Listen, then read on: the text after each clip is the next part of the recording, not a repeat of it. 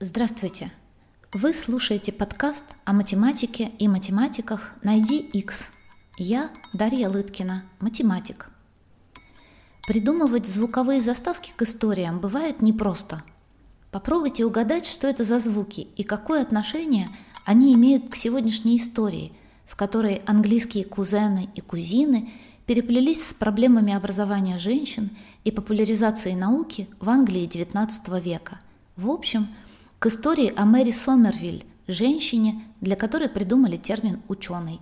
А в конце я скажу вам правильный ответ. Мэри Сомервилль, сначала она была Мэри Фэрфакс, родилась двадцать шестого декабря тысяча семьсот восьмидесятого года в Шотландии. Она была дочерью военно-морского офицера, а впоследствии вице-адмирала, сэра Уильяма Джорджа Фэрфакса. Ей пришла пора родиться, когда ее отец отправился в долгое морское плавание, а мать – в путешествие на север Англии. Поэтому родилась она не в семейном поместье, а в доме своей тети, сестры ее матери и ее мужа, преподобного Томаса Сомервилля. Томас Сомервиль еще встретится в нашей истории, так что запомните его имя. Старший сын преподобного Сомервилля впоследствии станет мужем Мэри. Именно от него она получит свою фамилию Сомервиль. Но всему свое время. Мэри была пятой из семи детей, но трое умерли очень рано. Два ее брата получили хорошее образование, но в соответствии с представлениями того времени родители Мэри не видели необходимости давать образование своей дочери. В детстве мать научила ее читать, но не писать. Когда Мэри было десять лет, ее отправили в школу-интернат для девочек, в которой она проучилась ровно год, и пребывание в которой не дало ей ничего, кроме страданий. По ее собственным словам, возвращаясь после года обучения домой, она чувствовала себя как дикое животное, вырвавшееся из клетки. Итак, Мэри вернулась в свой родной дом и начала учиться самостоятельно, читая все подряд книги, которые она могла найти в своем доме. Некоторые члены ее семьи не только не поощряли чтение, но и критиковали ее за то, что она тратит время на это бесполезное занятие. Одна из ее тетушек как-то сказала матери Мэри: «Почему ты позволяешь Мэри тратить время на чтение? Она ведет себя не как женщина, но как если бы она была мужчиной». Чтобы она могла научиться правильным для молодой леди навыкам, Мэри отправили в школу в ее родном городе, где ее обучали рукоделию. Однако один из членов семьи Мэри поддержал ее стремление к образованию. Когда Мэри навещала своего дядю, того самого преподобного Сомервилля, она рассказала ему, что самостоятельно учит латынь. Дядя не только не рассердился, но и поддержал ее, и они оба читали на латыни перед завтраком, пока Мэри гостила в его особняке. Когда Мэри было около тринадцати лет, семья сняла дом в Эдинбурге, где они проводили зимние месяцы. Жизнь Мэри делилась на общественную жизнь, ожидаемую от молодой леди того времени, и домашние занятия.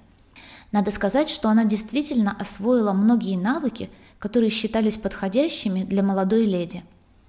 Помимо упомянутого рукоделия, она научилась игре на фортепиано и получала уроки живописи у художника Александра Нэсмита. Я упомянула его имя, потому что фактически именно благодаря Несмиту Мэри впервые заинтересовалась математикой. Она подслушала, как он объяснял другому ученику, что начало Эвклида – это основной труд Эвклида, написанный в третьем веке до нашей эры и посвященный систематическому изложению геометрии и теории чисел. Так вот, художник Александр Несмит объяснял своему ученику, что начало Эвклида составляют основу для понимания перспективы в живописи, и более того, они являются основой для понимания астрономии и других наук. Этого комментария было достаточно, чтобы Мэри отправилась изучать начало Эвклида с помощью учителя своего младшего брата. Была и другая причина, по которой Мэри заинтересовалась алгеброй. Она наткнулась на загадочные символы в разделе головоломок женского журнала «Мод», принадлежащего ее подруге. Учитель младшего брата Мэри дал ей учебники по алгебре и помог ей разобраться с этим предметом. Мэри настолько увлеклась математикой, что ее родители опасались, что ее здоровье пострадает из-за долгих часов занятий, которые она проводила обычно в ночное время. Ее отец считал, как это было принято в то время, что, цитата, «напряжение абстрактной мысли может повредить нежному женскому телу». Правда, прелесть. Поставлю это слоганом на своей страничке в ВК. Когда Мэри было двадцать четыре года, она вышла замуж за Сэмюэля Грейга. Это был тысяча восемьсот четвёртый год.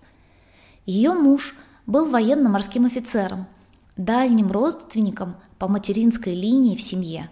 Вот он, первый кузен. Однако Сэмюэл служил в российском флоте, и родители Мэри не разрешали заключать брак, пока Грейг не получил назначение в Лондоне, поскольку они не хотели, чтобы Мэри ехала в Россию. Мэри и Сэмюэл Грейг отправились жить в Лондон, но Мэри обнаружила, что ее муж не понимает ее желания учиться. Позже она написала: «Он был очень низкого мнения о способностях моего пола и не имел ни знаний, ни интереса какой-либо науки». Сэмюэл Грейг умер через три года после свадьбы. За время брака Мэри родила двух сыновей. Одного из них они назвали Воронцов, в честь графа Семена Романовича Воронцова, который в то время был послом в Великобритании, а второго – Уильям Джордж. Вот не могу не отвлечься и оставить Воронцова без внимания. Для нас, конечно, такое имя звучит странно. Мы же знаем, что это фамилия, а никакое не имя. Но для англичан это имя, хоть и необычное, не несло дополнительного оттенка. Вообще для иностранцев наши имена, отчества и фамилии имели одинаковый статус. Известна история, например, про то, как два немецких естествоиспытателя, открыв новый род растений, назвали его Павловнией. Они хотели дать растению название по имени дочери императора Павла Первого Анны Павловны. Но род Анна уже существовал, а отчество Павловна они просто сочли вторым именем принцессы. Ну и, ничтоже сумняшися, назвали им род растений. Так вот и живет бедное дерево с названием Павловния. Ну так вот, после смерти мужа Мэри вернулась с сыновьями в Шотландию. Смерть мужа, хоть и была трагедией, тем не менее дала Мэри возможность, довольно редкую для женщин ее времени. Она обнаружила, что статус вдовы и полученное наследство сделали ее эмоционально и финансово независимой. Мэри больше не контролировалась ни родителями, ни мужем, поэтому она могла позволить себе свободно учиться в соответствии со своими личными интересами и убеждениями. У нее был теперь тесный круг друзей в научном сообществе. В частности, она часто переписывалась с шотландцем Уильямом Уоллесом, который в то время был профессором математики в военном колледже. В этой переписке они обсуждали математические задачи, поставленные в математическом репозитории, сборнике почти пятисот задач, и в тысяча восемьсот одиннадцатом году Мэри Грейг получила серебряную медаль за решение одной из них. В это время Мэри также читала математические начала натуральной философии Ньютона и, по предложению того же Уоллеса, трактат о небесной механике Пьер-Симона Лапласа и многие другие математические и астрономические тексты. В тысяча восемьсот двенадцатом году, спустя пять лет после смерти первого мужа, Мэри Грейг снова вышла замуж, теперь за Уильяма Сомервилля, который был инспектором больниц. Уильям был сыном ее тети Марты и ее мужа, того самого преподобного Томаса Сомервилля, в особняке которого она родилась и с которым читала латинские тексты перед завтраком. В отличие от ее первого мужа, доктор Сомервиль интересовался наукой, а также очень поддерживал интеллектуальные усилия своей жены, несмотря на то, что некоторые из его семьи хотели, чтобы Мэри отказалась от своих глупых поступков и стала респектабельной и полезной женой. Семья жила в Эдинбурге, и Мэри читала самые продвинутые французские научные тексты того времени. Кроме того, она изучала ботанику и улучшила свои знания греческого языка. Со своим мужем она изучала геологию. У них был тесный круг друзей, разделявших их интересы, среди которых были Плейфейр, геолог, физик и астроном, математик Лесли и физик Дэвид Брюстер. Успели зафиксировать круг ее интересов? Давайте я перечислю еще раз. Математика, астрономия, физика, ботаника, геология, греческий. Она была настоящим полематом, эрудитом, универсальным специалистом. Когда Уильям Сомервиль был назначен инспектором медицинского совета армии, семья переехала из Эдинбурга в Лондон.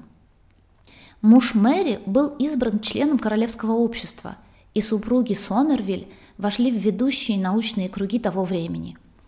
Среди их друзей был Чарльз Бэббидж, математик, изобретатель первой аналитической вычислительной машины, прообраза современной ЭВМ.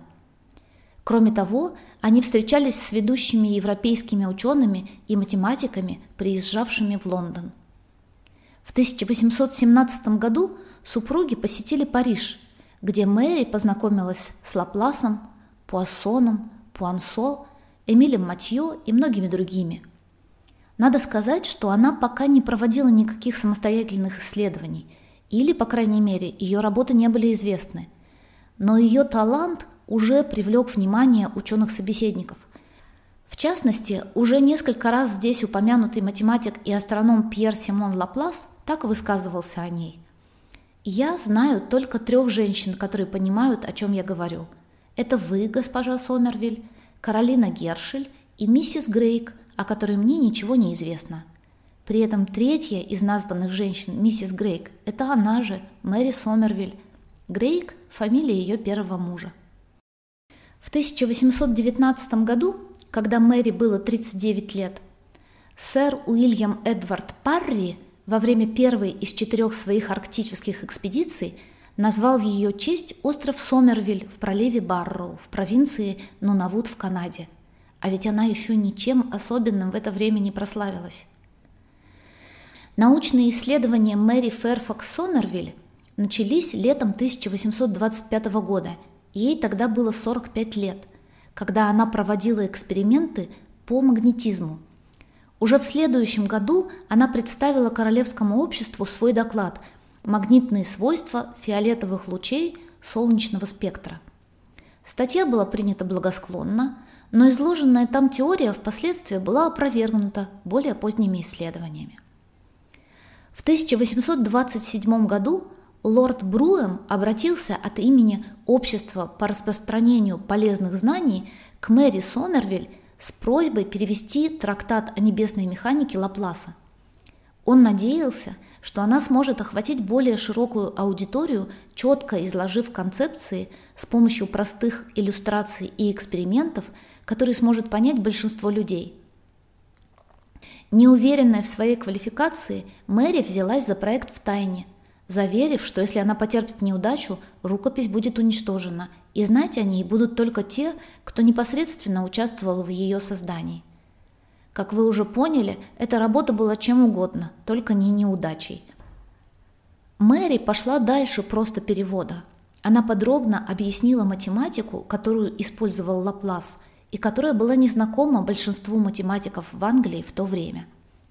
Как она сама писала позже, я перевела работу Лапласа с языка алгебры на обычный язык. Благодаря всему этому результат ее трудов под названием «Небесная механика» получился слишком объемным для публикации Обществом по распространению полезных знаний, и его порекомендовали издать в виде книги. Книга появилась в тысяча восемьсот тридцать первом году и сразу же имела успех как с точки зрения количества проданных копий, так и с точки зрения количества хвалебных отзывов. В том же тысяча восемьсот тридцать первом году Джеймс Дэвид Форбс, позже ставший ректором университета Сент-Эндрюс, был в Лондоне и записал в свой блокнот свои впечатления о Мэри. Цитата. «Ниже среднего роста, белокурые волосы, Лицо не особо выразительное, за исключением проницательных глаз. Близорука. Манеры самые простые. Ее речь очень простая и приятная. Простота проявляется не в воздержании от научных тем, с которыми она так хорошо знакома, а в том, что она готова говорить о них с наивностью ребенка и совершенно очевидным непониманием редкости тех знаний, которыми она обладает.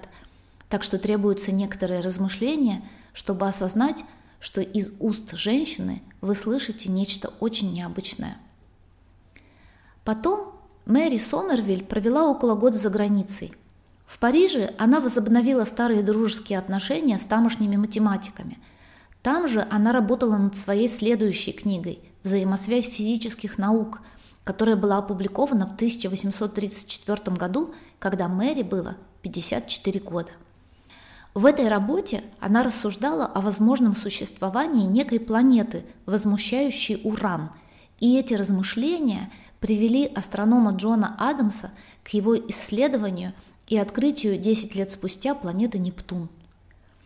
Делая обзор этой книги, другой полемат, философ, теолог и историк науки Уильям Уэвелл впервые употребил в отношении Мэри Сомервилль термин «scientist» – «ученый». До этого ученых называли «man of science» – «ученый муж», что по понятным причинам было неприменимо к Мэри. Еще одним другом семьи Сомервиль, которого непременно надо упомянуть, была леди Байрон, жена лорда Байрона, и ее дочь Ада Лавлейс, которая была младше Мэри Сомервиль на тридцать пять лет. Вернувшись в Лондон, Мэри помогла Аде в изучении математики и познакомила ее с упомянутым уже здесь изобретателем вычислительной машины Чарльзом Бэббиджем. Ада Лавлейс заслуживает отдельной истории. Я скажу только, что она считается первым в истории программистом, потому что она составила первую в мире программу для вычислительной машины Чарльза Бэббиджа. Именно она ввела в употребление слова «цикл» и «рабочая ячейка». В ее честь назван созданный Министерством обороны США универсальный язык программирования АДА. Так вот, Мэри Сомервиль и Ада Лавлейс были близкими друзьями, и когда у Ады возникали сложности в математических рассуждениях, она приходила в гости к Мэри Сомервиль, и там, за чашечкой чая, они вместе обсуждали математические проблемы. Дальнейшая жизнь Мэри Сомервиль увеличила ее славу и признание. Ей была назначена пенсия в размере двухсот фунтов стерлингов в год от короля Англии. Это эквивалент примерно семи тысяч фунтов в наше время. Кроме того, она получила почетное членство в различных других известных научных организациях, включая одиннадцать итальянских научных обществ.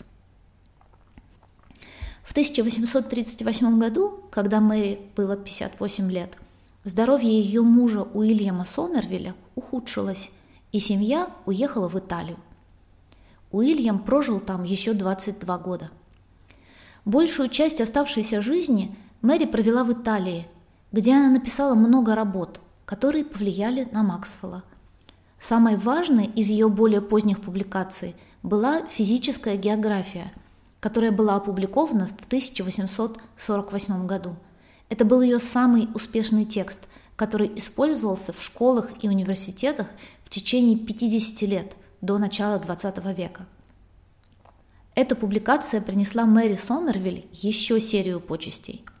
Она была избрана членом Американского географического и статистического общества в возрасте семидесяти семи лет и Итальянского географического общества в девяносто лет. Одновременно с этим она получила золотую медаль Виктории Королевского географического общества. Мэри Сомервиль была решительным сторонником женского образования и избирательного права женщин. Когда британский философ и экономист Джон Стюарт Милль организовал массовую петицию в парламент, чтобы дать женщинам право голоса, он попросил Мэри первой поставить свою подпись под петицией. Колледж Сомервиль в Оксфорде был назван в честь нее в тысяча восемьсот семьдесят девятом году из-за ее сильной поддержки женского образования. После смерти второго мужа она прожила еще двенадцать лет. До своей смерти в Неаполе в тысяча восемьсот семьдесят втором году она успела завершить еще две работы.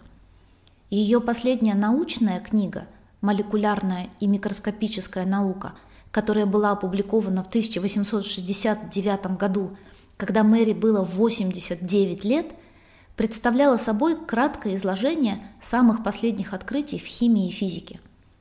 В том же году она завершила свою автобиографию, части которой были опубликованы после ее смерти.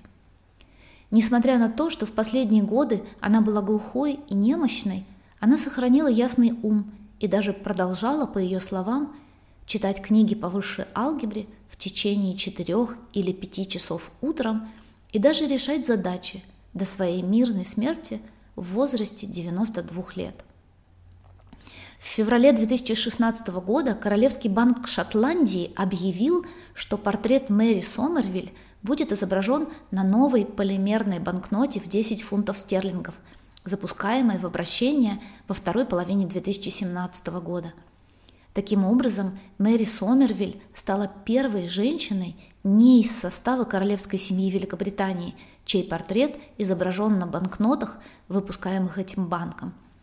Кандидатура Мэри Сомервилль была отобрана по итогам открытого голосования, проведенного банком в социальной сети Facebook. А ведь помимо Мэри Сомервилль в тройку финалистов голосования вошли ученый Джеймс Максвелл и инженер Томас Телфорд. Ну и вернемся к звуковой заставке этого эпизода. Здесь записан звон ложечки, которой размешивают сахар в чайной чашке. Ведь именно за чашкой чая Мэри Сомервилль и Ада Лавлейс обсуждали математические проблемы. Это так по-английски. До свидания.